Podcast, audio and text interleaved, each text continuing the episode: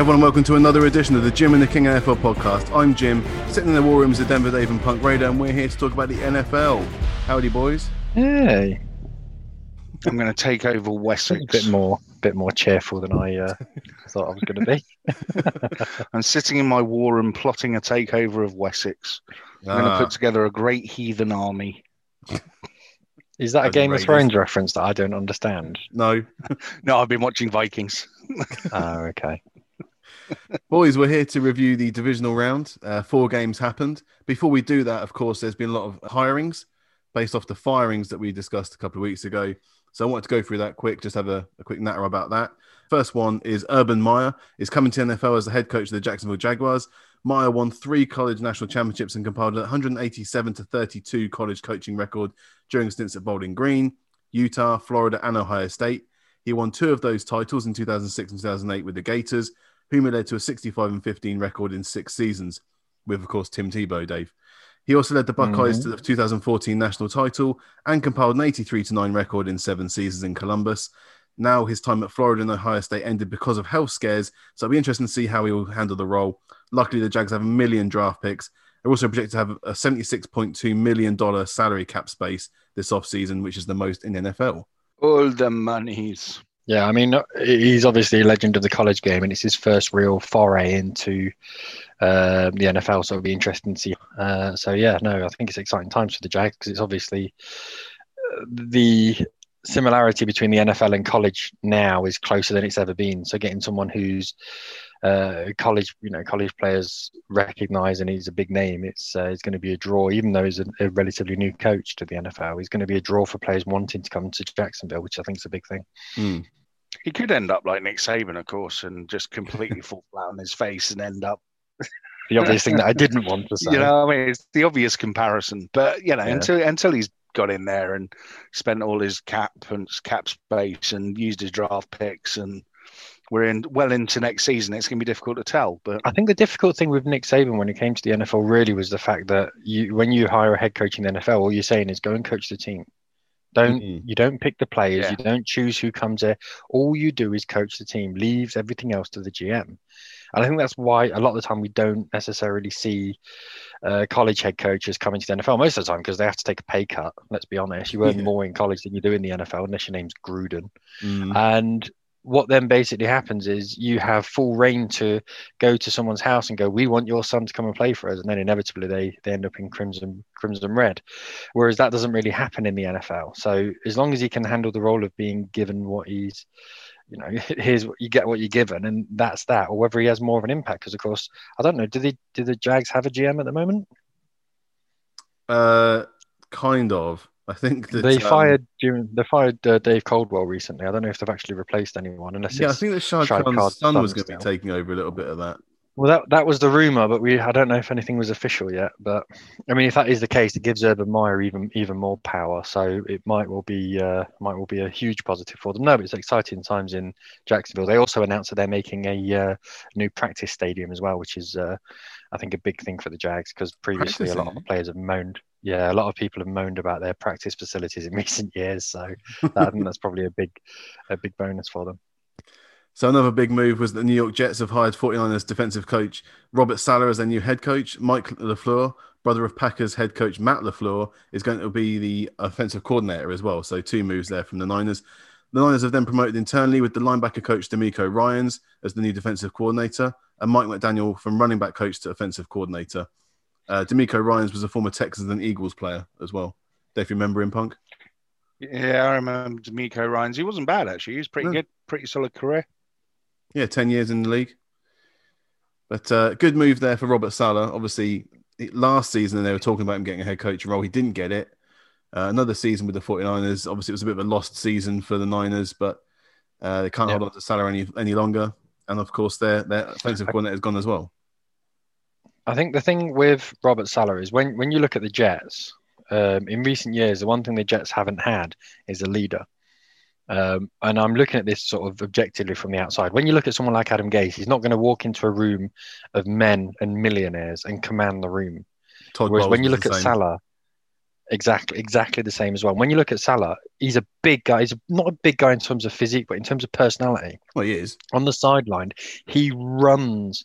I mean, we're talking about NFL players here. You know, he's not a big guy in terms of NFL players. He's not, but he, his personality dominates the sideline on a 49ers game, and I think that's something that you need with a team like the Jets because they're in New York and it's this big, heavy franchise in terms of what they should be and um, and where they are geographically. So I think he could potentially be the right man for the job just by the person that he is, as much as the job he can do.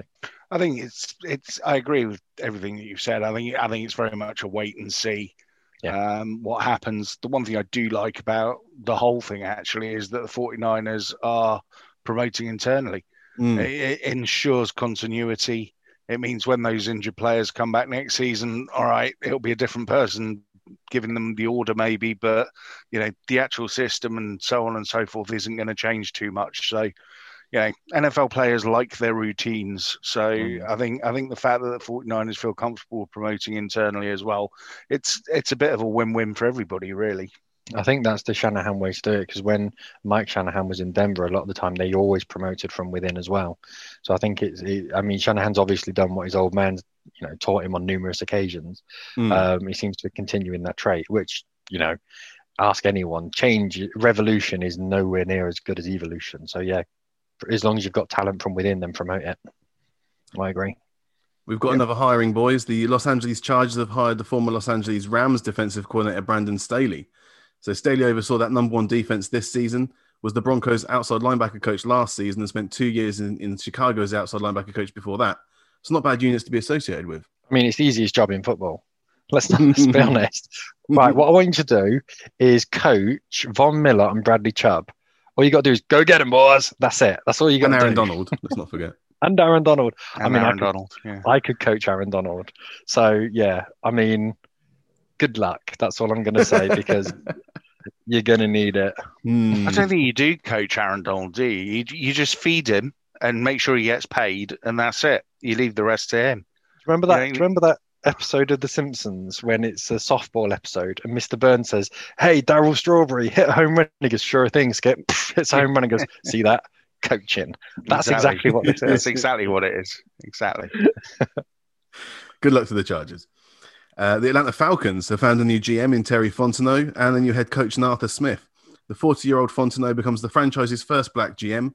As the former Saints VP slash assistant GM of player personnel, New Orleans get two third round picks from that deal. And Arthur Smith, of course, was the offensive coordinator in Tennessee the last couple of years, helping Tannehill to a mega deal. And someone actually took the reins off Derrick Henry. Mm-hmm. So Fontenot, um, I think, interviewed with the Broncos a while back.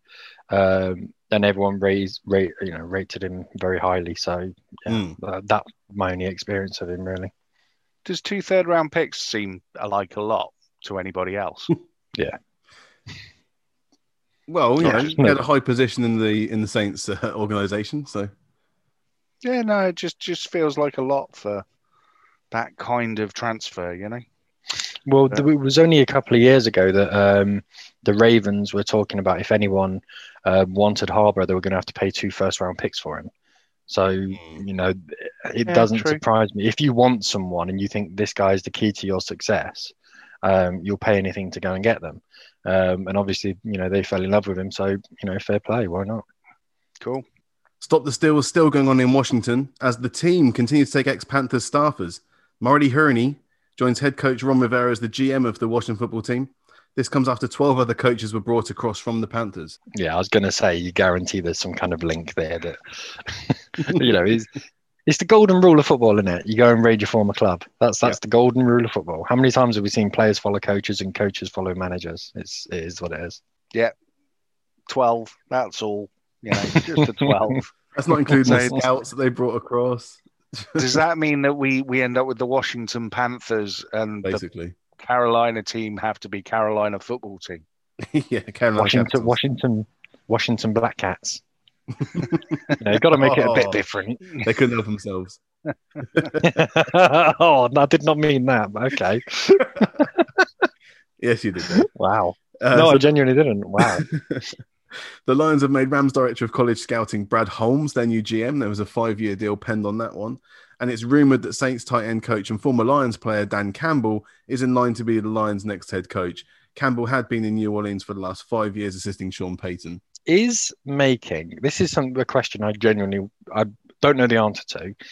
Is making the director of college scouting your GM quite a shrewd move? Because technically, they're already going to have a really good depth knowledge of college players. And therefore, when your college scouts come to you and go, "This guy's really good. This guy's really good," you're already going to already to have that knowledge to be able to go. Not sure. I don't think he's the right guy. Because let's be honest, you know, one of the things that I saw online is okay, this guy's going to have experience with college players, but one thing he's not going to be able to do is attract people in free agency. When have the Lions ever attracted people in free agency? I don't think that that's not a ballpark that they're playing in, you know. Mm. So I think it might be a sneaky good move. If someone like, I if think in theory, yeah, you're right. But the problem Yeah. is, like all you know, players that go into college that have been scouted and then come up to the NFL, you know, can you ever really tell if someone's going to translate across? I, you know, you look you look at the volume of you know undrafted free agents that make it, it- it- or first round busts, and it differs by position. It I think does. You're absolutely does. right. I think you you've got more chance of having success on like a corner than you have uh, a free safety. So I think it's it, if if you're mostly going to be relying on gaining talent from the draft, it might be a sneaky good. I can, I can see their thinking behind it, definitely. And I think you're right. I mean, it could it, it it'll go one or two ways, won't it? It'll either be an amazing, amazing thing, and the Lions in the next sort of two three years will suddenly become a, a powerhouse team, or it'll just completely all fall apart and they'll go own 16 again or something, and Same they'll be out of a job quite quickly. So We might well know this year because in terms of picks, the Lions have only got um, five picks in the in the next draft, but they're picking uh, 7, 41, uh, 72, 103, and um, 137. So all of their first, all of their five picks are inside uh, pick 137. So it, you know, it, it kind of makes sense that they're picking high and they need to make the most of them. They're not Jacksonville where they've got 22 picks and stuff, something stupid like that. So it doesn't surprise me that they've gone down the college route because you know their skin isn't in the free agency game. it certainly ma- it, it certainly makes it more interesting in the draft looking at the Lions picks as Yeah. to who they go for um, whether or not they're kind of going with the consensus at, at, at each pick or whether they've gone out on a limb on someone or yeah the, From on that perspective, I think it's difficult to go out on a limb when you've only got five picks. If yeah you but you'll always have you know the the the experts in inverted commas you know, telling you exactly who what the needs are for the team and Yeah. who they should be picking and so on and so forth. And yeah, the the, the Lions don't always necessarily haven't always necessarily done what the Raiders have done and gone you know completely opposite to what people are saying. But you know, if if you've got someone in there that that maybe thinks he knows something about a player that maybe no one else knows, then yeah, possibly you could end up with some weird and wonderful picks at, at weird and wonderful positions. Yep. No, I agree. Interesting though, makes it makes the Lions more interesting. and of course, the Lions have got new ownership now. Um, so I think it's and obviously we have a new GM with a four or five or was it a four or five year contract? Five year. I think it's it could well be that new era for the for the uh, for the Lions. Probably No, have a new so. quarterback soon as well. Well, maybe. Matt, I think uh, Matt Stafford's still on contract for a couple of years, and the, the dead cap hit which they'd uh, undertake for him would be extreme. So I'm not sure that'll happen yet, but I think it's definitely a situation to keep an eye on. Hope for his sake he moves. Uh, one more move to talk about them boys, and that Steelers have let go of offensive coordinator Randy Fichtner. Uh, Randy Fichtner is leaving to concentrate on his porn career. He was defensive coordinator for three years and the QB coach for 11 before that in Pittsburgh. Uh, to fill Randy's hole, Matt Canada has been promoted from the QB coach. Dave, calm down. To the Wow, you you scripted this out, didn't you? I You, absolutely you, did not. You've sat down and you you thought, what are the lines I can get in here? You can tell he's not. You can tell he's scripted because he's not stuttering. yeah, Oh, did I stutter? He's been promoted. So Matt Canada has been, damn it. Matt Canada has been promoted from the QB coach to the offensive coordinator the same way that Fichtner was. But Canada does have experience at play calling for college teams LSU, Maryland, NC State, Wisconsin, Indiana, and Pittsburgh as well. So Pittsburgh fans, what we Fichtner's uh, leaving. What we said earlier on about promoting from within, Randy Fichtner's the obvious uh, exception to the rule because Yeah. uh, his Doesn't offense this season. Well, it, I don't, how how long's he been in charge for? I said he's Um, defensive coordinator for three years. He was the QB coach So- for 11 years before that. So Most three years ago, career.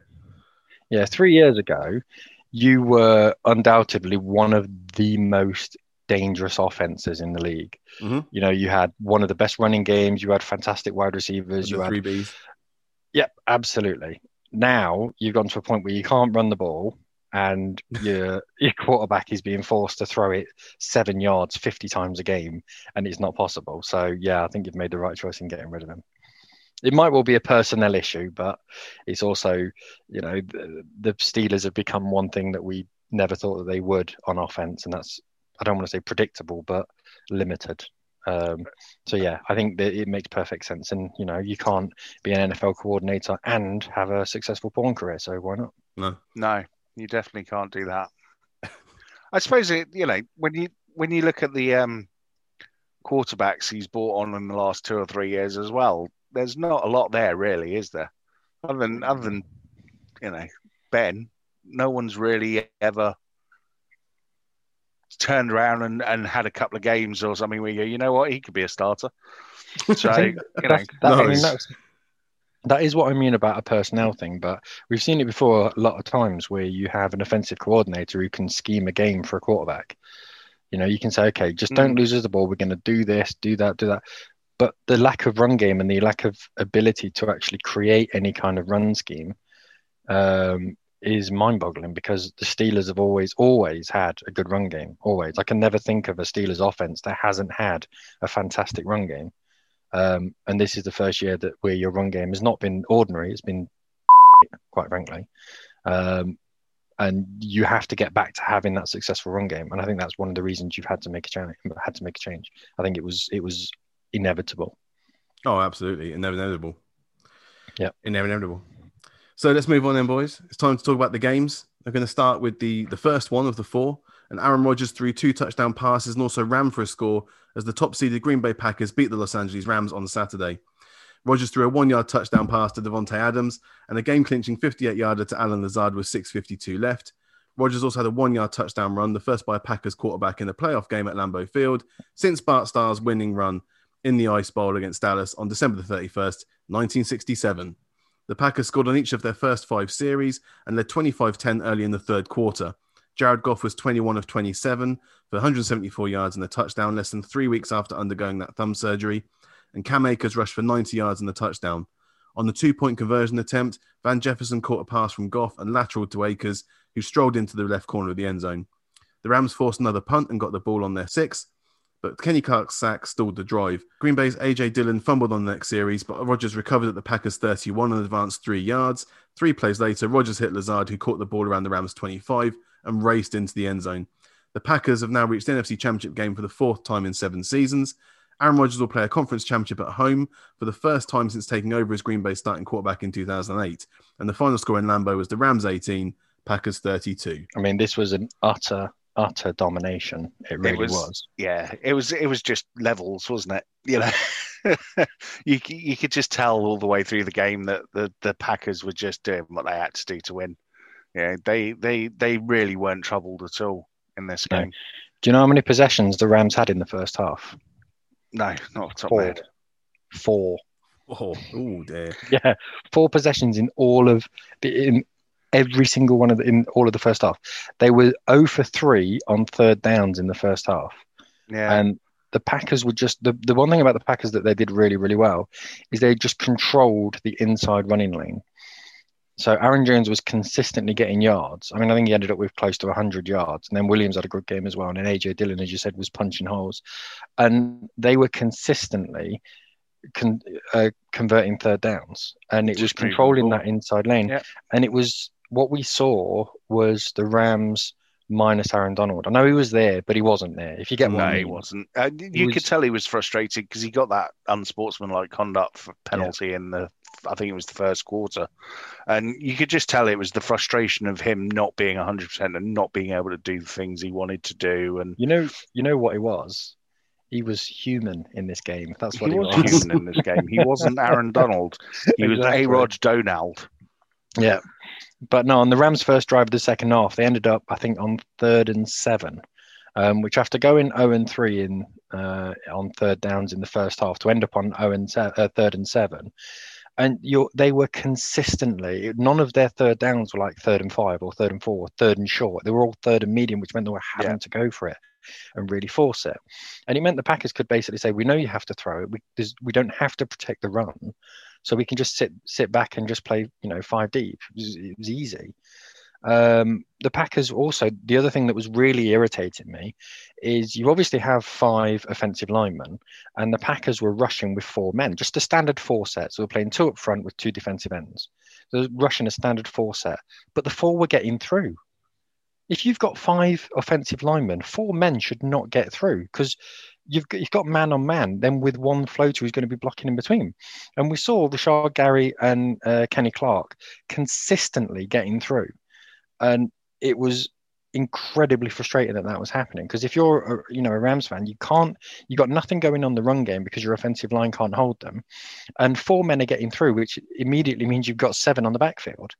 So there was nothing that the Rams could do. I mean, the the interesting thing is, is that when you look at the stats at the end of the game, Cam Akers actually had a fairly decent game. Mhm. You know, he he still picked up ninety odd yards and a touchdown. So, you know, you, you although you are right, and visually it looks as though the Rams aren't doing anything, they're not running it at all. Cam Akers himself is actually picking up chunks of yards. It's just everything around him wasn't working. Yeah, So the but- only only thing that Green Bay had to focus on was well, if we keep Cam Akers quiet, and he did. I think he did most of that in the in the second half. To be fair, Yeah. you know. So you know, he certainly didn't do it in the first half I know that no, and and and once you're two scores down in a in a playoff game, you can't just rely on your running backs to run you back into it. It's just not Yeah. going to happen. And So- but considering their main attack was on the ground and they got 90, 90 yards on the ground, normally if your main point of attack is on the ground, you expect to have a huge amount of time in possession. Rams had 23 minutes just time in happening. possession. Yeah. 23 minutes. I mean, how are you going to win a playoff game with only 23 minutes of time in possession? It's they were utterly, utterly dominated. So the great defense that we saw in the previous game um, for the Rams just wasn't there um, and everything they had was completely nullified. And I think Green Green Bay played the situation, they played the game. Um, they didn't look rusty off a bye, um, and they were led by a quarterback who fully understands playoff football. Um, and yeah, they they were. f- I mean, they were eight for twelve on third down throughout the entire game. I mean, that is Yeah. what you do in the playoffs. It's consistent and it's efficient, and it was brilliant. That's exactly what the what the Packers were. Who would have thought that after last season, when you know we saw what the deficiencies they had against San Francisco, the one thing they needed was a backup quarterback to uh, Yeah. fire Aaron Donald into li- uh, Aaron, Donald, Aaron Rodgers into life. Too many Aaron's in this game. Aaron, Aaron Rodgers into life. I mean, There, there was only one Aaron was- in this game. I'm, I'm gonna have to say I'm gonna have to apologize to Brian Gutekunst for his performance on the drafts because everyone thought that he uh, he wet the bed, but actually it looks like he was inspired because you know they they didn't bring in anyone else on offense, but Davante Adams has been arguably arguably the best wide receiver in the game this year, and they just look complete on both sides of the ball. They don't look flustered. Then they weren't Yep. gashed very much. I mean, Cam Akers was averaging five yards a run, and he's had a very good season. Uh, you know, they managed to keep Robert Woods to under 50 yards. You know, Van Jefferson was doing the most damage in the second half as the rookie wide receiver for the Rams. They just seem to have it under control. And that's what's kind of most impressive for the, the Packers this season is they've never really looked out of control on a game. Yeah. And they've very I agree. comfortably got to with this position where they're now the number one seed. You know, they're going to be facing another team this weekend and they're going to be the favorites. And I think when they get to the Super Bowl, they're going to be a real problem for either of the two teams in the AFC that are facing them. And let's let's be honest. Anytime the Packers can play at home, especially in December, January, it's difficult. Mm. You know? Yeah. There's no. It's it's never easy playing outdoors. Uh, just just from the fact that it's cold, let alone if it's snowing and windy and everything else that can happen up there. So you know, th- like you said, I think I think the Packers this season have very quietly and and without too much fanfare just gone about their business, knowing they've got a good team.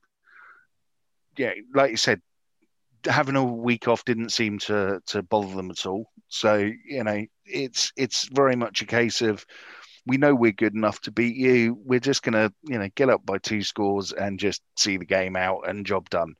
Move on to the championship game, which we're now playing at home, which they mm-hmm. haven't done. I don't think Rodgers ever played a, a championship game at home. As I said, Punk, yeah. You did say that, did you? Okay, I may not have been paying attention at that point. no, I, but I yeah, yeah, to em- I, emphasize your point, I think you're absolutely right in what the what Green Bay have done draft wise has been superb because yes, they've drafted um, a quarterback in the first round, or a lot and of people might back. question, but they're you know, but the running back makes perfect sense though. AJ Dillon makes perfect sense because does, Aaron yeah. Jones is out of is out of contract at the end of this year, mm-hmm. and the way that running backs go, when you're a star, you're going to be signing a bumper contract somewhere, and now AJ Dillon's been brought in and he's sort of been fed in, and we've seen he's got talent. They can yeah. say, kind of say to Aaron Jones, okay, we're you know, if you here's your money, we want you to stay. Here's the money we're willing to pay. If you can go and find a better deal, crack on, which is mm-hmm. what he'll do. He'll go and find a better deal elsewhere, and good luck to him.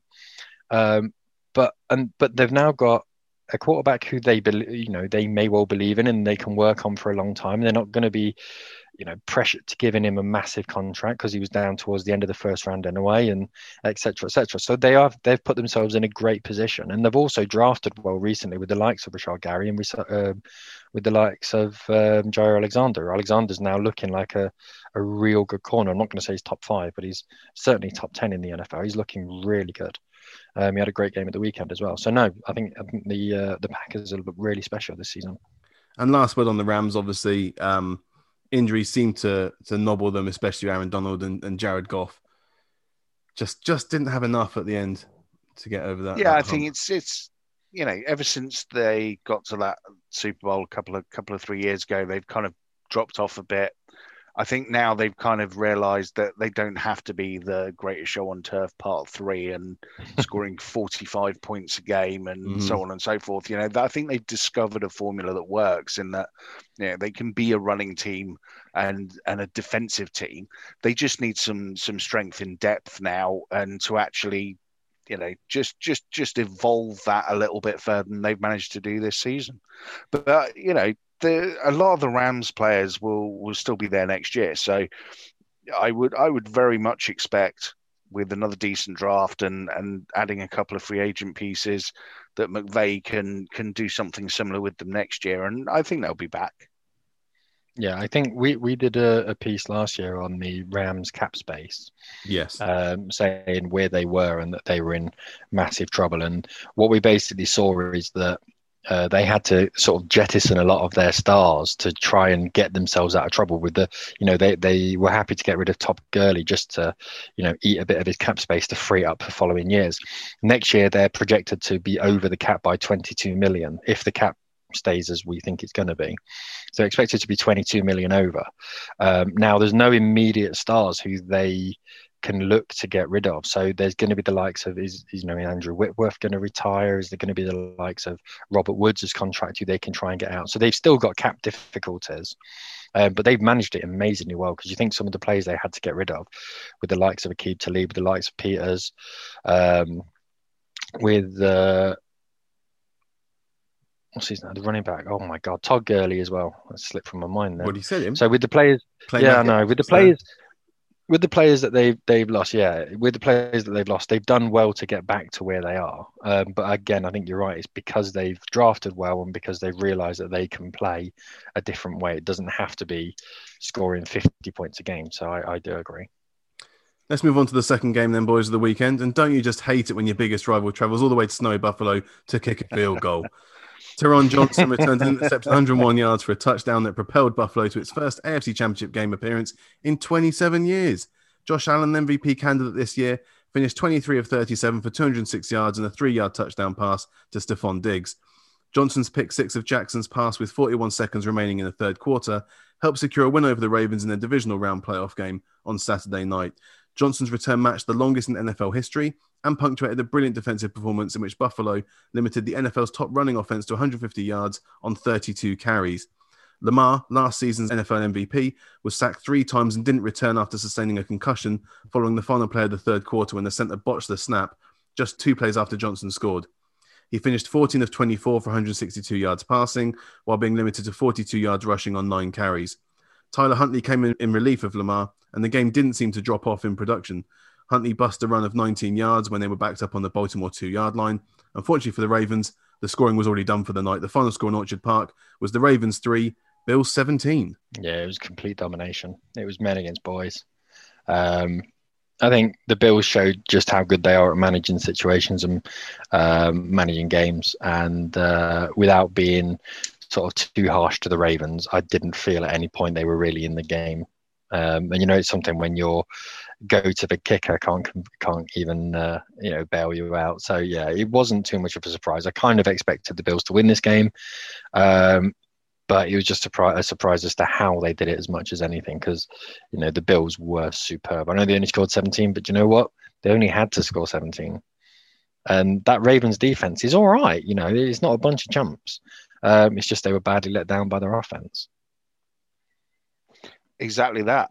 I think. I think you've hit the nail on the head there, and saying that you know, the Bills' defense stepped up and played a ten out of ten game, and the Ravens' offense just weren't there at all.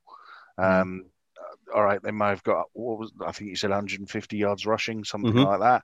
You know, when when you've got a team that's averaging 250, 300 yards on the ground in you know 70 percent of their games, then yeah. you you you you expect a little bit more. Um, to be honest. Um, but it's it's testament to, to how well coached the Bills were, and like you said, their their situational football on third down, and when when RPOs were coming out, and they just weren't going for it. They knew exactly what their cues were. It was almost like they'd been given the Ravens playbook to a degree and said, right, this is what happens in these situations. Go and do it. So yeah, no, hats off to the Bills. I think we both picked them this week, didn't we? You did, yeah. Um, yeah. And yeah, I think I think the Ravens, it's it's still a work in progress, isn't it? I mean, you know, this is a typical player performance from like the Ravens. I mean, a week, a week later than normal. Yeah, yeah. a week exactly. It is a week later. Than normally a week last week. Yeah, it it still it still is going to make me turn around and say you need a quarterback that can throw the ball if you're going to win in the playoffs. You have to have I, that. I agree, but I think I think rather than needing a quarterback that can throw the ball, I think they need Lamar Jackson to step up because I think he can throw it. I think he's he can throw it. He just needs to work on his play recognition because I think he's got a good enough arm. Um, I don't and... think it's about arm strength. I think it's about accuracy. I think it's about uh, having that that cool collectiveness to sit in the pocket until your receiver's open. It's about reading the secondary. It's hmm. about mm you know, all, all, those things that you expect, not just a pocket passing quarterback, but even someone like Josh Allen that's learned yeah. over the last couple of years how I to agree, how to you know read a defense and understand what's happening in front of him. And I think Lamar Jackson, and it, you know, don't get me wrong, it's it's fun to watch him running around like a lunatic, but oh, it's amazing. You mm. know, at, at some point you want him to turn into Donovan McNabb. And, and yeah. actually be able to to hit his receivers as well as make those weird, wonderful plays when everything I mean, breaks down. The thing is, what, what we see all the time is uh, that a lot of people say you can't teach accuracy. I think you can 100%. You absolutely can. And one of the reasons that Lamar Jackson isn't accurate is because, as you say, he's bobbing up and down everywhere and he can't read the defense. So he's on his toes, constantly looking, do I need to run? Do I need to run? Do I need to run? And then he's throwing it and his feet aren't planted. He's throwing off his back foot. He's throwing sideways. He's not Patrick Mahomes. He hasn't got that bazooka arm that can throw it from any angle. Mm-hmm. So what he needs to do is if, if he's able to immediately look at a defense and go, right, they're playing zone, they're playing man, they're doing this, they're doing that. And what he almost does is look on a progression and go, can I throw it between the numbers? No, run. And because of that, he's almost setting off before he's actually going.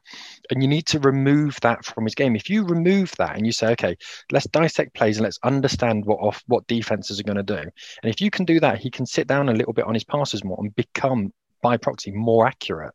And I think that's what they need to do. No, the I only agree. other option is go and get another quarterback because that's no, your only two options. I don't think you, you you go and get another quarterback yet. No, I agree. I do you think you do is you have, is, to, you have to improve.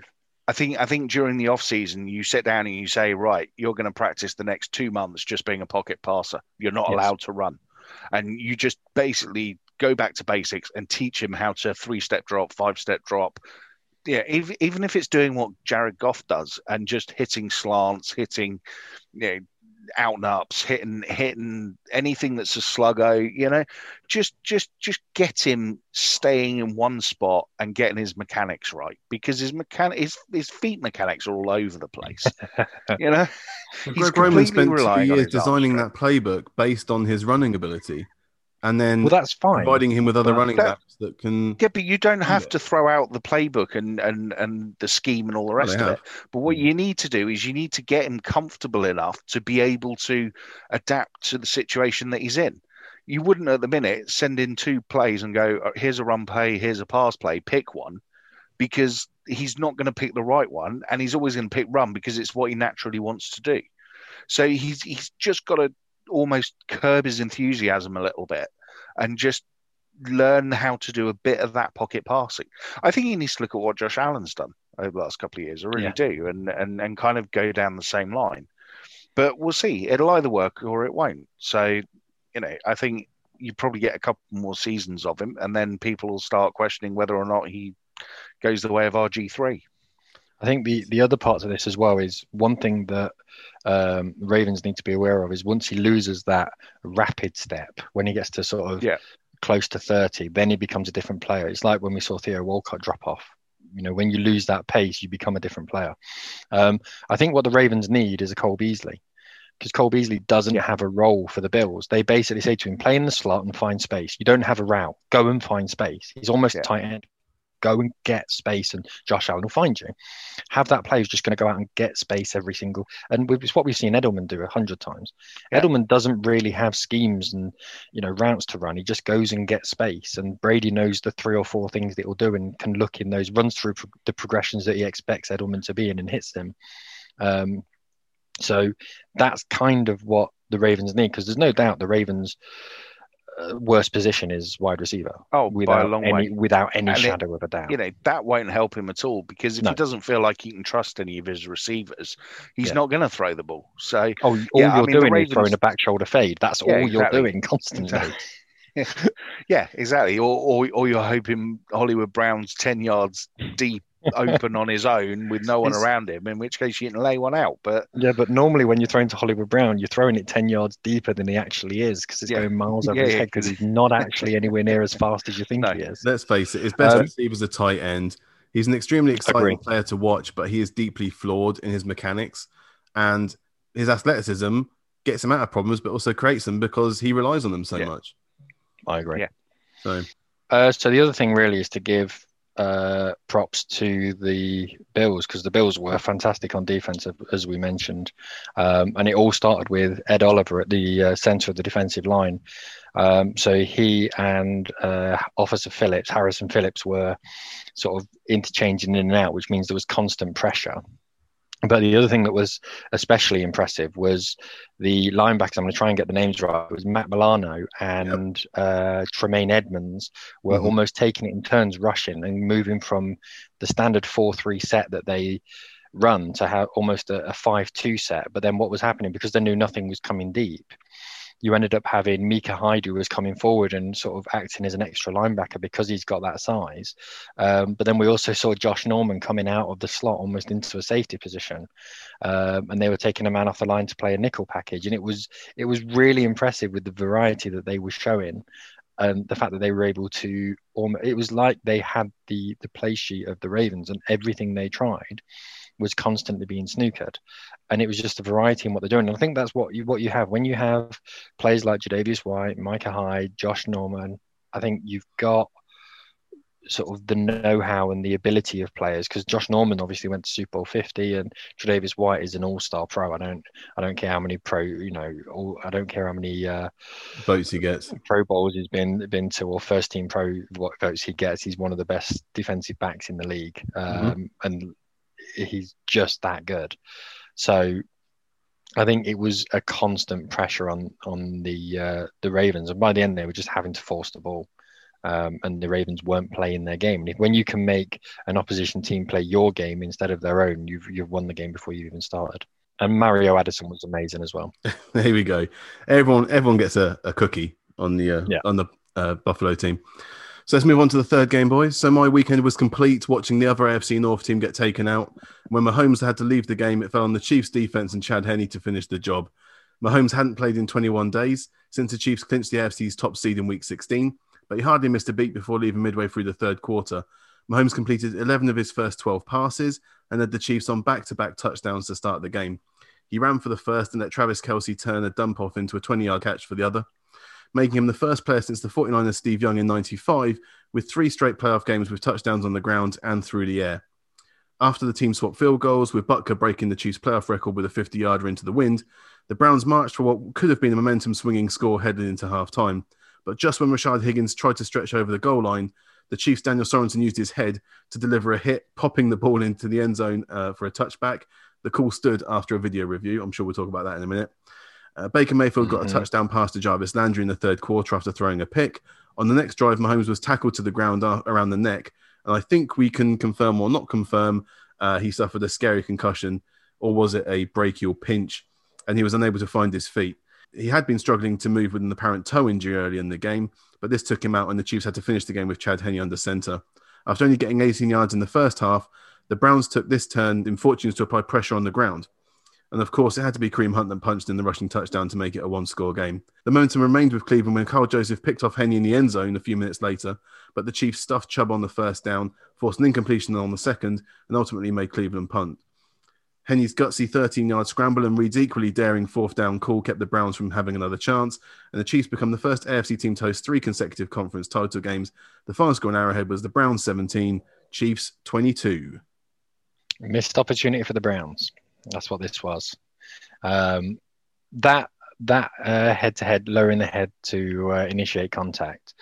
I mean, if I'm the defender, that's what I'm doing in that situation because mm-hmm. you're you're effectively preventing a touchdown at the risk of getting a penalty. I'll take that penalty all day long. Yeah, you've. It's not even going for a penalty. It's he's going for a tackle yeah. The the Higgins is going for the corner of the end zone. He's diving.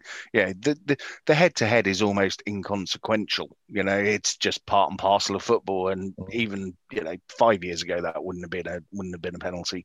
But you know, I don't have a problem with it being a penalty, etc., etc. My problem is with the fumble through the end zone is a touchback rule. What's it's almost as bad as the tuck rule. almost as. What do you mean? What's wrong with it? What's wrong with it? So I'm that nothing through no fault of, of of my own, as it were. If I'm an offensive player, mm. I suddenly give the ball back because it's gone out of bounds. If it goes out of bounds anywhere else, I get the ball where it went out of bounds. It's only if it goes to the end zone that I suddenly have to give the ball back to the other team. The defense has hardly any breaks. Absolutely Almost ridiculous. all the rules are for the offense. So give the defense something. Come on. Well, it's not well, really one, giving the... defense something. It's it's just a really bad rule because you know, I can, if if I fumble it three inches before that, it's a completely different rule to fumbling it three inches after that. It just it's just one of those ridiculous NFL rules that doesn't make sense to me and never has so, to be honest. It's just luckily it doesn't happen that often. So so what you're saying is, if a wide receiver catches the ball and fumbles it out of bounds, it should be a turnover. I like that thinking. I agree with that. Well, it isn't. If, if, if, if, I know if a wide receiver catches the ball and fumbles out of bounds, I'm he gets the ball back. If you if you really if you really want to if you really really want to penalise the offense for having fumbled it through the end zone, make them go back to the twenty or twenty five or something, you know, and, and and loss of down. You don't need to turn the ball over in that situation. It just it, it, mm. in that particular one as well, it kind of destroyed the momentum of the game a little bit until obviously what happened midway through the quarter. So, you know, for me, I think it's a better spectacle if if if at that point the Browns keep the ball, regardless of you know where where it got fumbled out. Punk, you wanted to say something controversial, didn't you? I well, like... no, I, th- I, think you might have stolen my thunder a little bit in your in your intro there because oh. I don't believe that Patrick Mahomes has a concussion.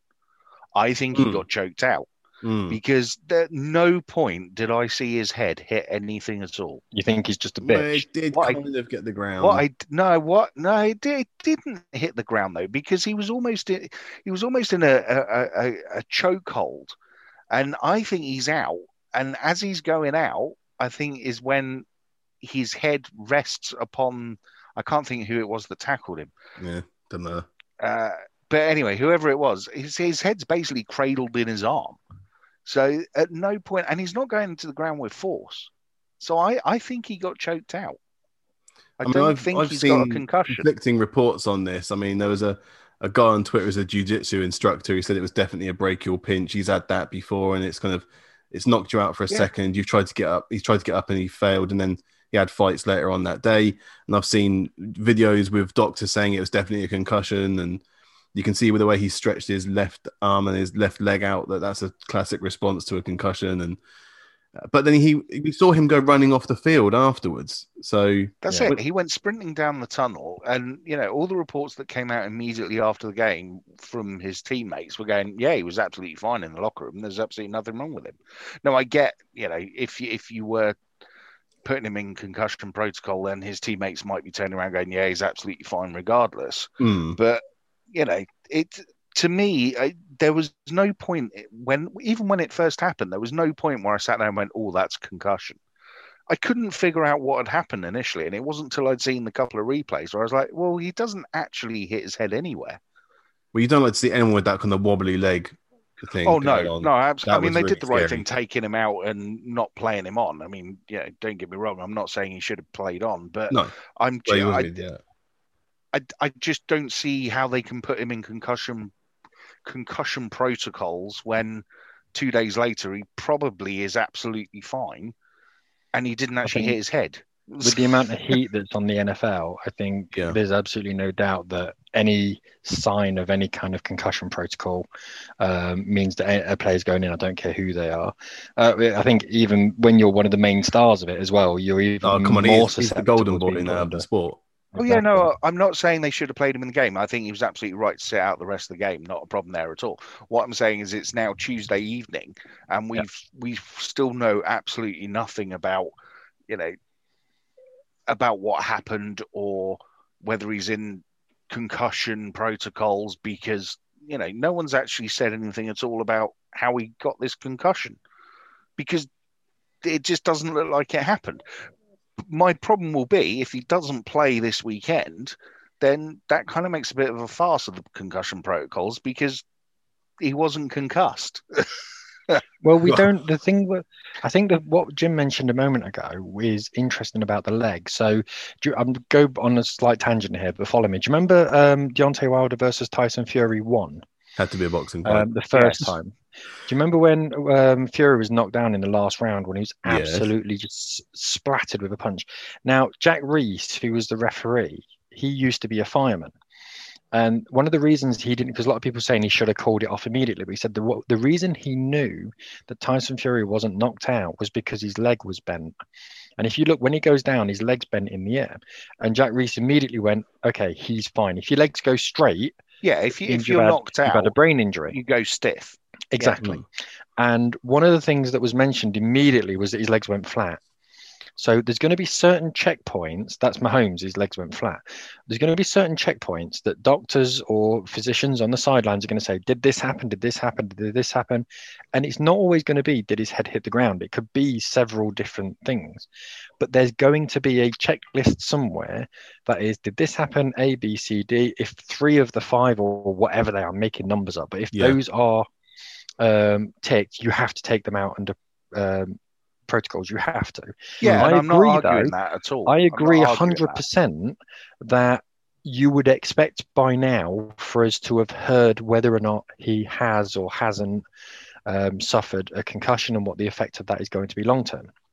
And the other effect of this, of course, is potentially that Kansas City know full well that he's going to be playing, and therefore they're under absolutely no pressure on themselves to go, or oh, he's going to be playing, because what the hell does it matter to them? They know whether he's playing or not. So why mm-hmm. does everyone else need to know? They'll find out on Sunday. When's injury report day? Thursday, isn't it? Thursday, yeah.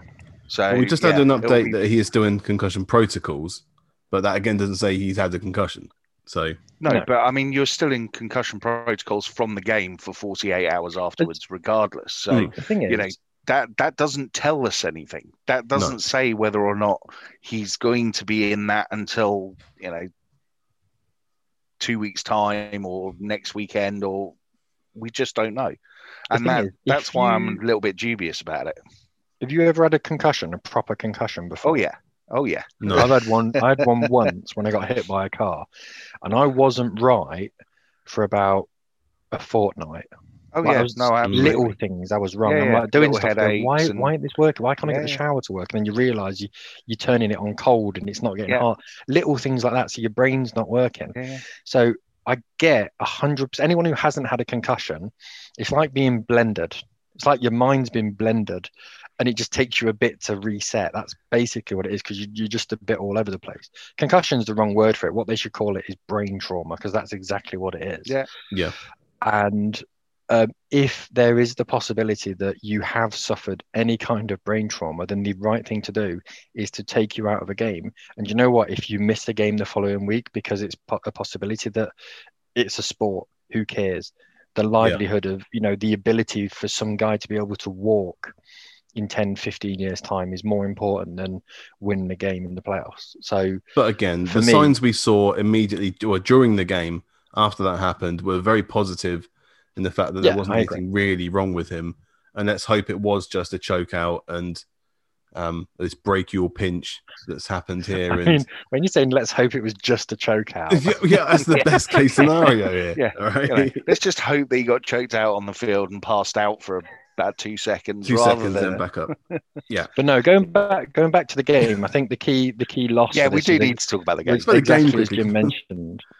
You know, the if you if you look at the Browns, the Browns were third in rushing in the regular season, and the Chiefs were twenty first in the regular season in defending the rush. Mhm. And what lost the Browns this game is the fact that they weren't able to convert on third down, defending third downs when the uh, Chiefs had third downs, letting a quarterback who ran a four nine almost what was it six or seven years ago. That four nine is no longer a four nine. That's a five six or a five seven now. You know, letting someone who can run that on a third down run multiple yards. Come on, have a break. But it's the fact that they ran 18 yards in the first half. Yeah. Yeah. How did that happen? I- I think I think the Browns in the first half were a little bit starstruck. frozen. Frozen. Yeah. Yeah. exactly. They were frozen in fear. They, the the occasion got to them a little You bit, I be think, and it was like, oh my god, we beat the Steelers last week. No one. It's thought what you said, that. Punk. We've done it. That was their It's Super exactly Bowl. what I said. Yeah, Yeah. I That's why you need to be listening to Jim And the I King NFL podcast. I think they, uh, I think they came out in the first half and, and gave the old cliche of a little bit too much respect to the Chiefs and didn't Mm. really get in their face and, you know, give them think- a hard time. And then they, it gets obviously, you know, going in at half time. uh, Certainly, I thought it was just going to be a walk, walk in the park. To be honest, I thought it was going to be an even easier game than the Packers one for the Chiefs. Mm. Um, so credit to the Browns that they did manage to come out and make a game of it. Um, obviously, the the Mahomes situation helped somewhat. Um, yeah, that's quite a drop off Mahomes to Henne. yeah. Hmm. Well, But- you say that. He He got did the job right. done. He did he did get the job done. He did what he had to do to get them over the line. I mean, uh, I think if the Browns might be kicking themselves a little bit, thinking, well, if we just turned up in for the last ten minutes of the first half, we might have been Yeah. been a bit closer, and and you know who knows what would have happened at the end there. But no, I think I think the Browns deserve credit for getting as far as they've done. Um, certainly since uh, Odell Beckham went out with his ACL, they Well, seem to uh, have That's a definite talking point for the off season because when your best offensive player, yeah. air quotes, goes out and you become a better and you team, become a better team. Yeah, Yeah. exactly. it raises exactly. obvious So. Yeah, I think the Browns are a streaky team. They remind me of um, the Cowboys under Dak. When when everything's rolling nicely, they're devastating. When when it becomes a hard fight and someone hits them back and it becomes a bit of a slog, they find it very difficult. And I Mm. think if the Browns had got a turnover early, like they did with the Steelers, if Mm. you get a turnover early and just Yeah. something to give them a lift, like get that early goal and just you know really have something to get your teeth into and really sort of have your momentum and get something going. If they'd have had that, it might have been a different game. But when they have to go out there and they have to force the momentum and they have to go toe to toe and they have to be the team that really makes things happen rather than something, I don't want to say falling to them because that's doing them a disservice, but you know what I'm saying. I just don't think they're there yet. I think they're missing a few key players, a few key components um, that make them, that turn them from a good team to a great team. Um, and I think that's basically where the Browns are at the moment. A- A great season for the Browns though, because it was only a couple of years when they were 0 and 16. yeah, very good agree. turnaround for I them. agree. I think I think you know they can look at the season and be proud of what they've achieved, and you know, go into next season, like you say, adding a few more pieces, adding a bit of strength and depth, and just you know really having a go at it next year. I mean, I th- I think the North next year is going to be a cracking division. Yeah, I mean, Was it was this pretty year? good this year. It was pretty good this year. It was all right. Give me a harder But- division well, than I the thi- AFC North. I think I think if if the Ravens pick up some receivers and the Browns continue to progress and the Steelers don't just get an easy schedule to get themselves eleven and zero, then you know Oh, it could be could be some very interesting football played there next year. Mm. No, I agree. I think the only thing that's got to be disappointing for the Browns is their fans. You know, they've spent so many seasons watching Dross, Yeah. and the one time they get a really good team to go and watch, they can't Yeah. bloody go and watch them because there's Yeah, a yeah. worldwide pandemic. They You have to feel sorry for the for the dog Oh. pound, definitely. It's rough. Uh, last game then of the, the weekend. Tom Brady and the Bucks offense turned three or four Saints turnovers into touchdowns, and Tampa Bay beat New Orleans in the final divisional round of the playoffs on Sunday night. Two of those touchdowns came on short passes to Mike Evans and Leonard Fournette. And after linebacker Devin White snagged the second of three interceptions thrown by Brees, Brady drove to the Bucks to the one yard line, where he scored himself with 4:57 left to seal the win. Meanwhile, the Brees era in New Orleans could be over after 15 seasons. Brees under contract for one more year declined to say whether he's retiring or not. If it was his last game, it won't be one he'll want to remember. The NFL's all-time leader in completions and yards passing was 19 of 34 for just 134 yards, one touchdown and three interceptions. The Saints led 6-3 when Brees, while trying to flee pressure, under underthrew Michael Thomas and was intercepted by Sean Murphy Bunting, who raced 36 yards along the sideline to the Saints' three. Brady hit Evans one play later to put the Buccaneers up by four. Brees's 16 yard pass to Tre'Quan Smith put the Saints ahead by seven, and New Orleans appeared primed to build on that lead when Brees found Jared Cook across the 50 yard line. But Buck safety Antoine Winfield Jr. stripped Cook from behind, and White snagged up the loose ball. Ryan Succop's 36 yard field goal made it a three point game before White's interception of a pass intended for Alvin Kamara gave the Buccaneers the ball at the New Orleans 20 yard line, setting up Tampa Bay's final touchdown. Jameis Winston forced out of Tampa Bay when Brady became available through a 56 yard touchdown pass against his old team on a trick play. Kamara took a direct snap and gave the ball to receiver Emmanuel Sanders on a reverse before Sanders lateral back to Winston and the reserve QB launched an accurate pass down the middle to an open Smith. The final score in the Superdome was the Bucks 30, Saints 20. Yeah, it was a wider gap between the two teams than the 10 points suggests. Yeah. Um, the Saints were Really? beaten. The Saints were beaten all ends up. No, Absolutely. they really weren't. But the Saints on offense were The first- impotent. the first half. Oh, no, I'm not. I'm not disputing that the Saints weren't good on offense, but neither team were good on offense. Neither Mm. team. Neither. No, the, the thing that won it was Drew Brees' arm having fallen off the edge of a cliff and him not agree being able to throw the ball.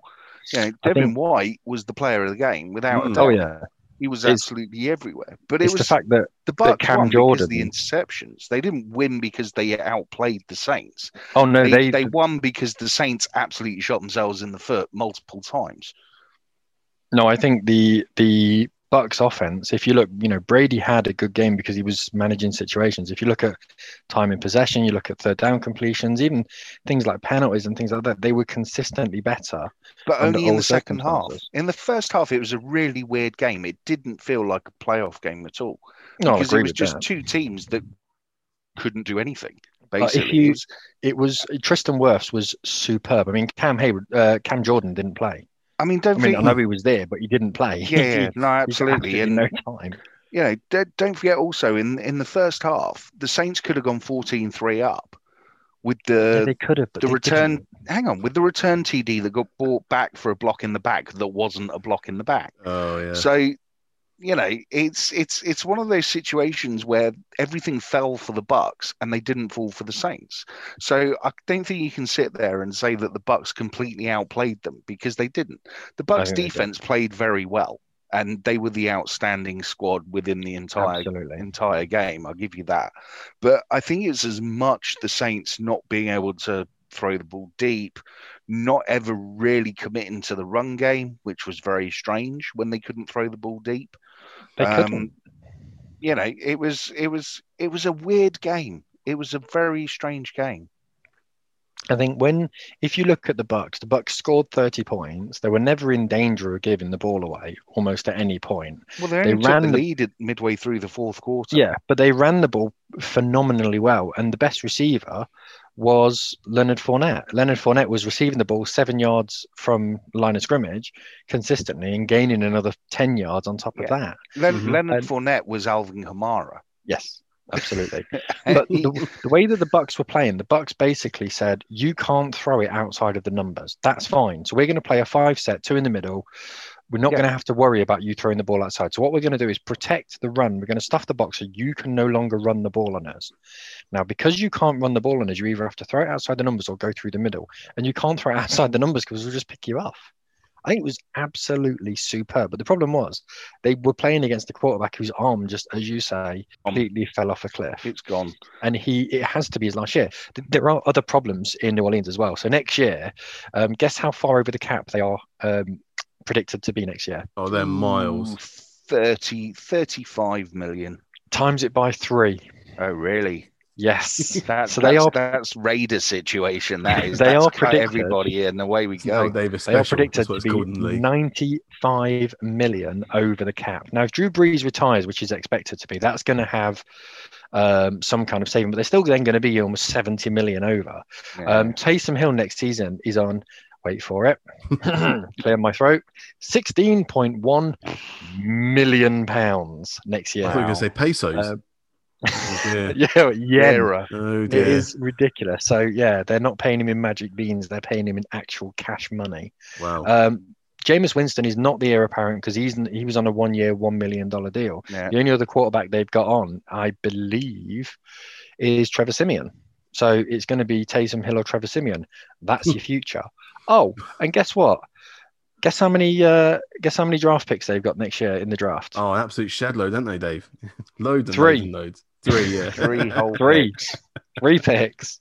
Hang on, I'm just going to check just to make sure I'm not wrong. I'm pretty sure it's only three. And the they they absolutely have shot themselves in the foot. They've gone on to win now mode, um, and they've not won now. No. So And you know, some of that. Let's be honest. Over the last few years, some of it has been down to dodgy calls. Yes. they've they've had a bit of bad luck in some of those games. You think of the. Uh, all right, you've you've had the Minneapolis Miracle. You've had the Rams uh, championship game where the non-call of the pass interference. But in that game, But- that that non-caller pass interference that only took it to overtime, so they still had as much chance. still as had the Rams first Oh yeah, no, absolutely, yeah, yeah, yeah. Exactly, no, no, I, I know, but I'm just, I'm just highlighting that they haven't always been the the, the, the luck- luckiest team when it comes to The to luck that they talk stuff. about is Stefon Diggs torching them for a Yeah. Miami for the uh, Minneapolis Miracle. Okay, that's nothing to do with luck. That's just one of those plays that happens. We've seen it time and time again. The other one is a PI interception, PI call, which probably should have been given, but you had first possession of the following. Um, It didn't end the game.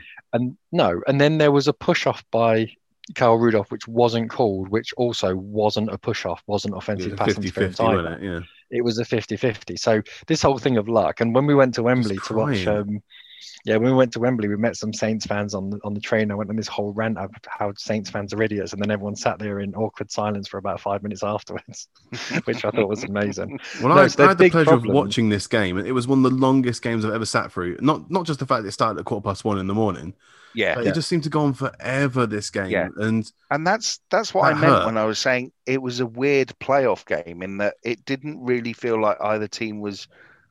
well, I'm, I'm going to throw this grenade out here, boys. Do, do we think that?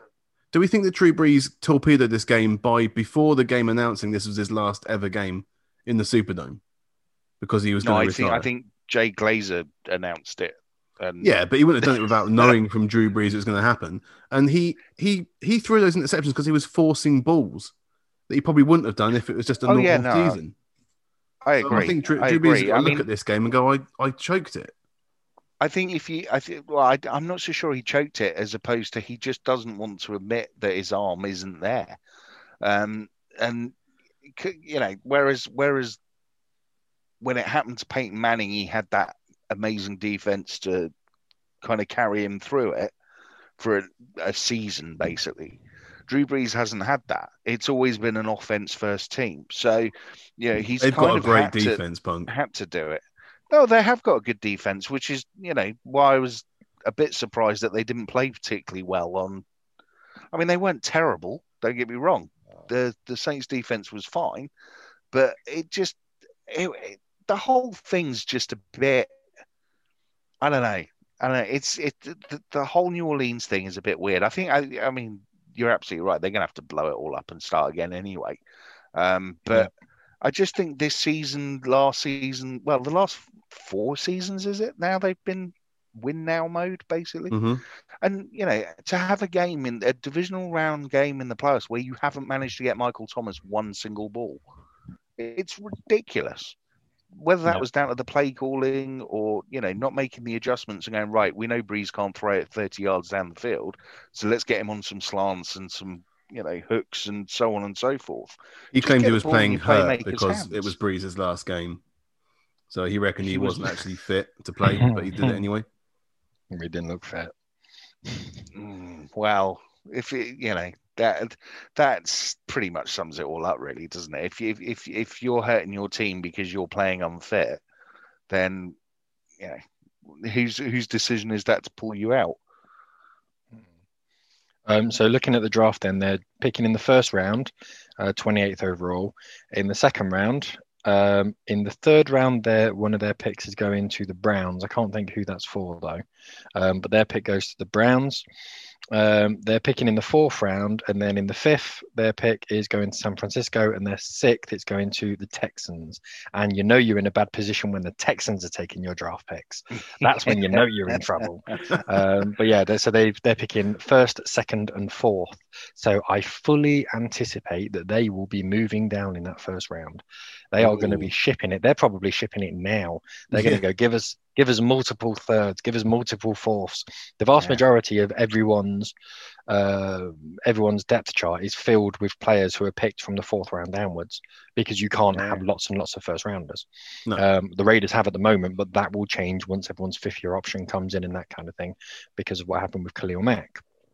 Um, so they are going to have to try and get as many picks going further down as they can. So they will end up picking more than three players. There's no doubt about that. Um, but right now they're uh, they're looking in trouble. 90 million. It's only 200 million salary cap, and then 90 million over next year. Madness. Absolutely madness. You wonder, yeah, you wonder where the money's gone. And then you hear about Taysom Hill getting over 16 million, and you think, oh, that's where it's gone. 16 million pounds. What's Kamara's contract at the minute? Is he still on his rookie one? No, he had, a, he had a no. Kamara he had a big bump a couple of years ago, did he? Yeah, yeah, so Alvin Kamara's uh, signed a massive deal, but it didn't actually come in. It doesn't come into effect straight away. So right. the way that it worked in his uh, in his first year, uh, sorry, in his early years, he was uh, getting basically a pittance just because he's a running back. Etc. He was a third round yeah. pick as well. Third yeah. round overall. So uh, in 2021, in total, he's going to earn uh, five million, I think but dead cap space is massive. But we're not worried about yeah. that for the moment. No, no. Um, cap hit in the following year is 14 and a half. Um, mm. So that's 2022. In 2023, it's then 14 million again. Um, then there's a potential out in 2024. Um, and if they decide to keep him the following year, so in 2025, it's 14 million again, 14.8 million. In 2025, you're ready for this? For a running back, 25 million dollars. Yeah, it, won't get that far. He's not. It won't that. get that far at all. But no. yeah, so I mean, there's there's not much point in shipping Kamara out. So I guess it will be Lattimore, Thomas. They won't keep Lattimore because he's going to be on his uh, fifth year. So in terms of players who are earning high, they're looking. Drew Brees is obviously on a vast amount. I'm not going to say yeah. numbers because otherwise it just becomes a math yeah, quiz. Yeah, yeah, But their highest players: Drew Brees, uh, Cam Jordan, Michael Thomas, 18.8 million next year. Uh, yeah. Terron Armstead, who's their left tackle, can't yeah. really get rid of him because you know who else is out there. Um, then it's Taysom Hill, 16.2 million next year, 16.2. Janoris Jenkins, Kwon Alexander, Andrus Peat, uh, Ryan Ramczyk. Andrus Peat's someone they could get rid of because they picked up uh, Cesar Ruiz, who's mm. a guard in the first round last year, who could potentially replace him as well. So there are players who hmm. can go. Yeah. But the problem is the vast majority. So what, what you see is like sort of normally when you look at a cap, you see about five or six players because I'm a I'm a cap nerd. So you see five or six players who are on over 10 million, and they've got like 12 players over 10 million. David Onyemata's on more than 10 million. I mean, blows your mind and they, then they've got loads of players on nothing. I mean, nothing. So they're very, very top heavy on a few players, and it doesn't give them any maneuverability whatsoever. Um, so there are going to be players that are going to have to leave or take voluntary cuts. That's that's the other problem. So I mean, Emmanuel Sanders, who we all agree is a shadow of the player he formerly was, next year he's on 10.5 million next year. He's not going to be. Yeah, he now. won't be there. He won't, He won't be, be there. there next year. You know what I'm saying? So it's yeah, there are yeah, they, definite they've got a lot of wheeler dealering to do, haven't they? yes, be a yes, busy time for have. them. Uh, at this point, boys, I'd usually ask, um, well, start talking about the preview of the championship games and seeing how those four teams we've just said that have won are going to fare against each other. But we're going to save that. We're going to put a cork in this uh, podcast. We'll come back later on in the week, mostly because of one uh, curly-haired quarterback. We want to know exactly who's playing, so we give ourselves the best chance of giving you guys an accurate picture of, of who we think is going to win. But if I will just say about the the, the picks, uh, Dave, it's clean sweep, son. Clean Sweep. Four Really? of four. Yeah, because you picked the, Boom. the Packers, Bills, Chiefs, and Bucks. It was the last game that you had the, the toss up between. Punk went with the Saints. So Punk got three out of four. Dave, you got four out of four. So congratulations. I know. I thought I thought there was a good chance I'd picked the Bucks, but I couldn't remember if I'd actually said them or not. Um, so no, happy with that. Four out You of four. So on our next pod later on in the week, we'll go through the preview of the AFC and NFC Championship games that are happening this Sunday, and there may be a return of Dave's quiz as well. We'll see if Dave's Yes. uh, out of concussion protocol and able to complete those questions. So until You'll then, by the make sure you check us out on Twitter to find out when we're going to be dropping this pod uh, at Jim and the King, at Denver Dave 30, at Punk underscore Raider. Um, yeah, but until later on this week, I've been Jim. That's been Punk Raider. That's been Denver Dave. And thank you so much for listening.